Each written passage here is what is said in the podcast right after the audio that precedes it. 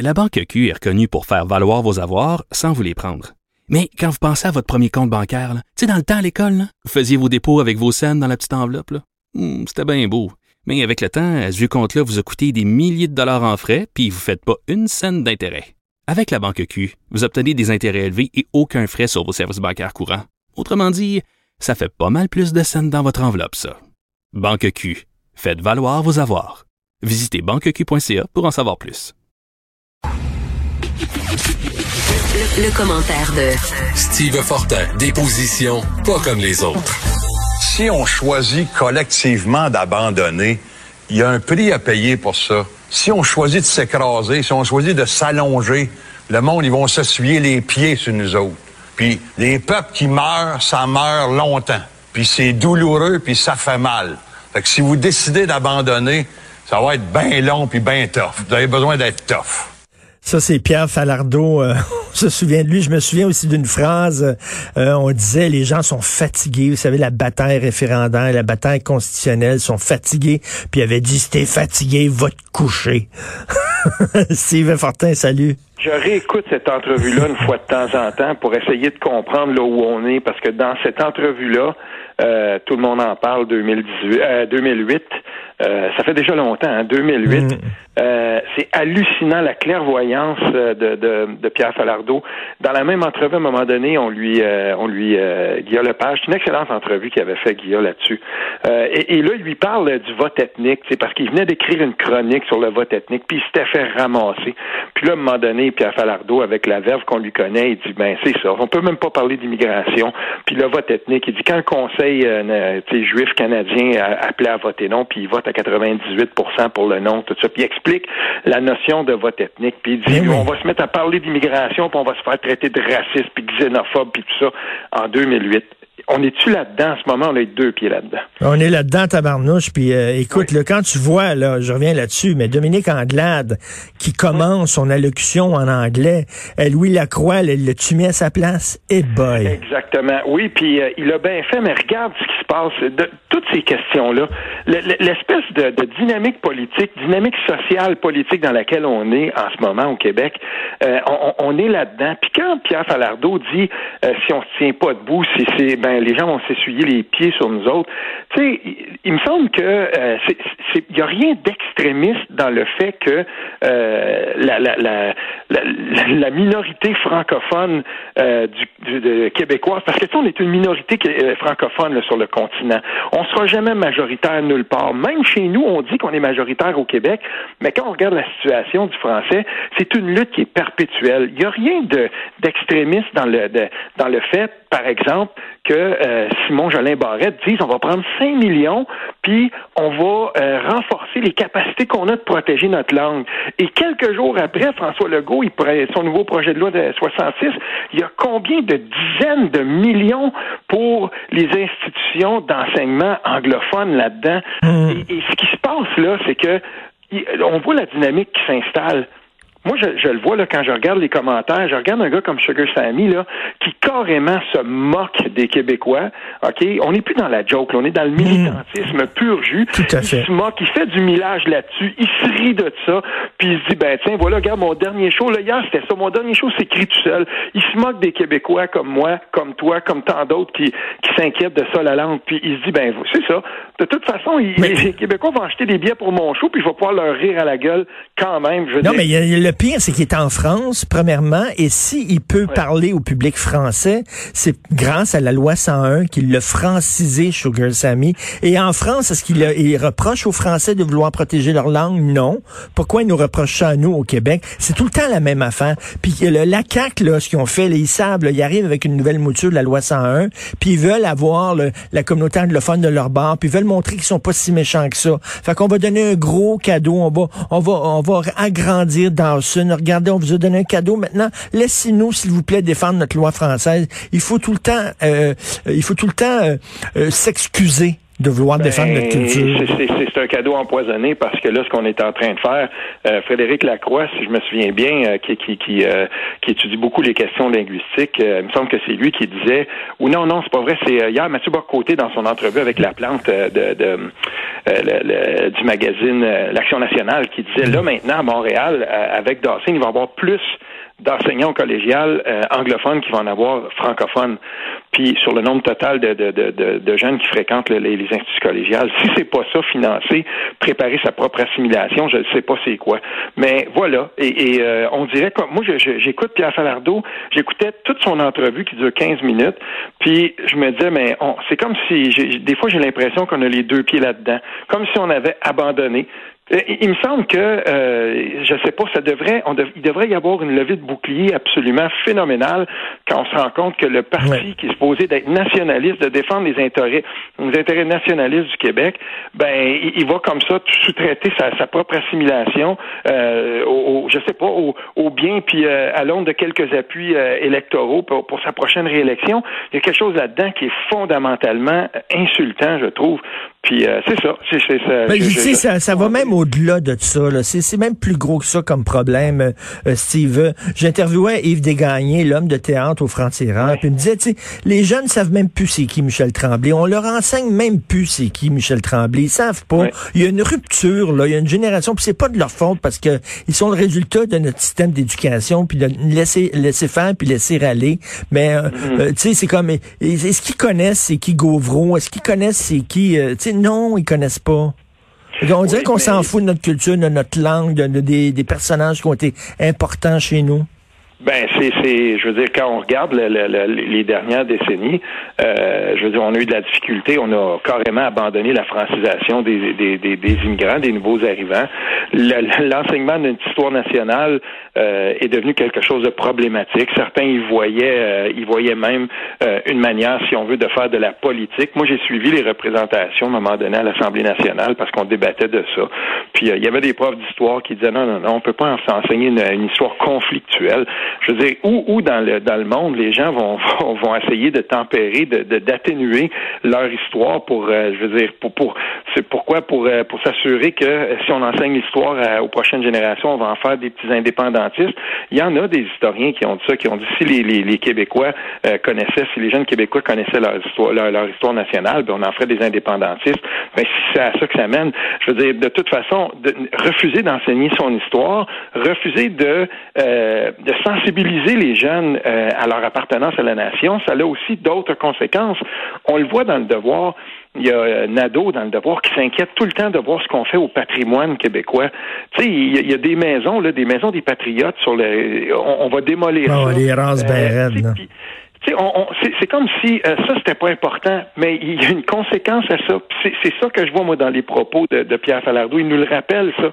Tu sais, à un moment donné, si on abandonne, ben on va faire table rase aussi de notre histoire, de notre, de, nos fondements même, de qui on est euh, comme nation. À un moment donné, on peut même se, se demander est-ce que euh, y a une proportion euh, critique de, de, de Québécois qui trouvent qu'on ne forme même plus une nation, puis qu'on devrait simplement se fondre dans le Canada, puis euh, une fois pour toutes dire ben voilà l'assimilation est faite, puis euh, n'en parlons plus le 24 euh, le 24 Ben, c'est ça, ben, que- on, on dis- sortira mais- notre drapeau pour euh, pour euh, pour se, rappeler du bon vieux temps. Mais tu as raison, il y, a, il y a même il y a des Québécois francophones, il y a des Canadiens français qui se voient comme une ethnie parmi tant d'autres. euh, tu sais, euh, Ben oui. euh, une des nombreuses ethnies qui forment le Canada, alors que c'est pas ça un, un peuple fondateur, faut pas l'oublier, maudit.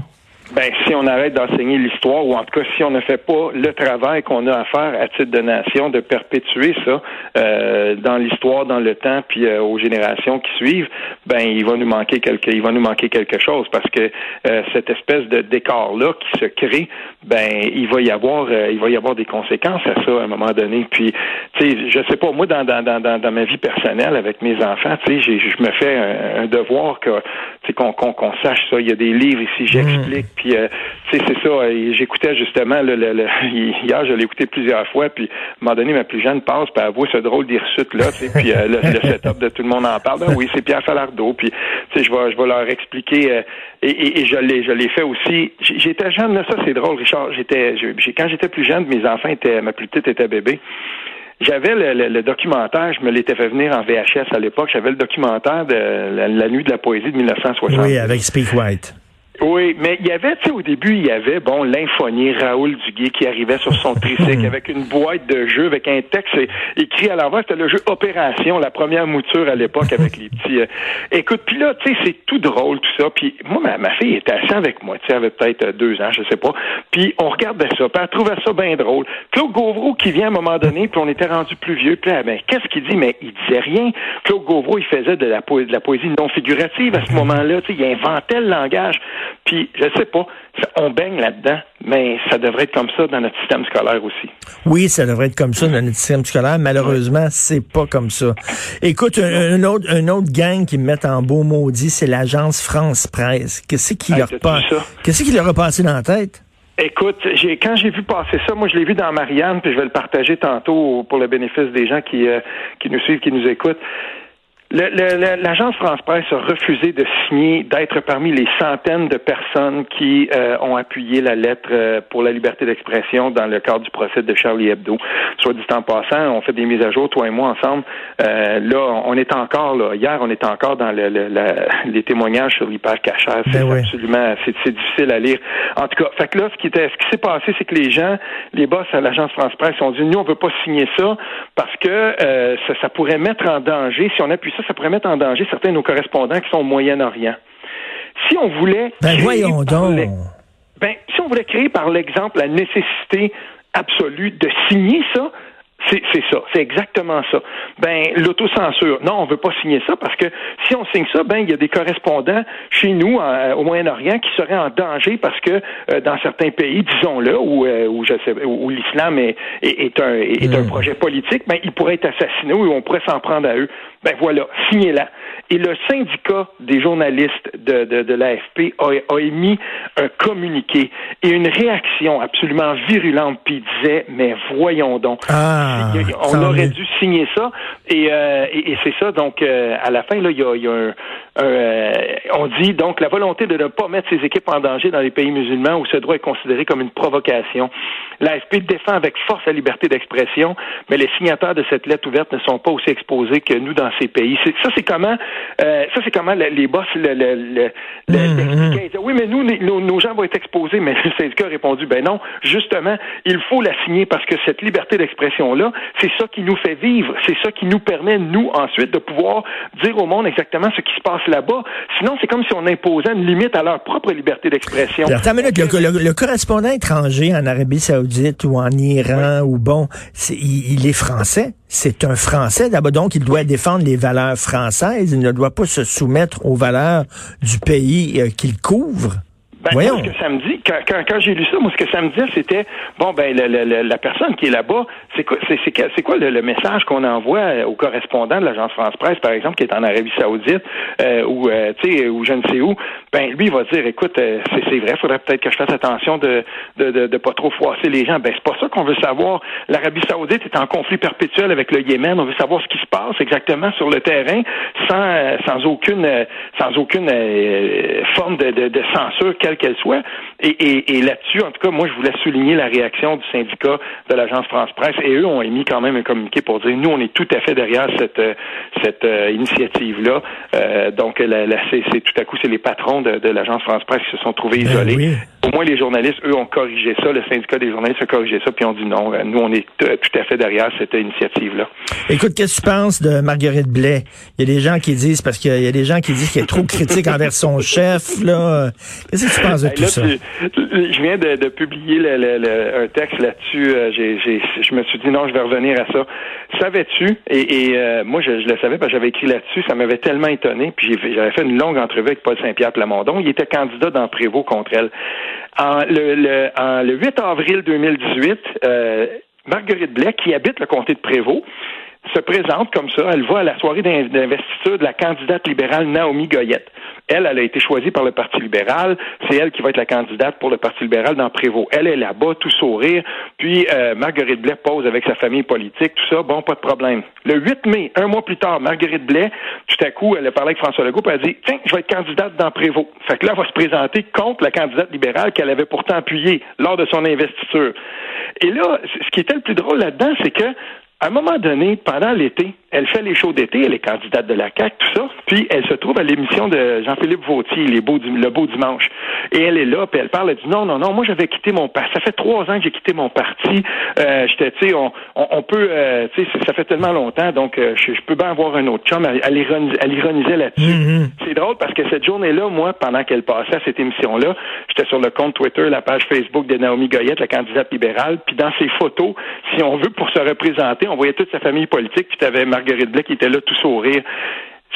Pour moi, là, ça a toujours été une gaffe monumentale euh, de la CAC que euh, de prendre et d'appuyer et, de, prendre cette personne-là en son sein. Elle n'avait pas sa place là.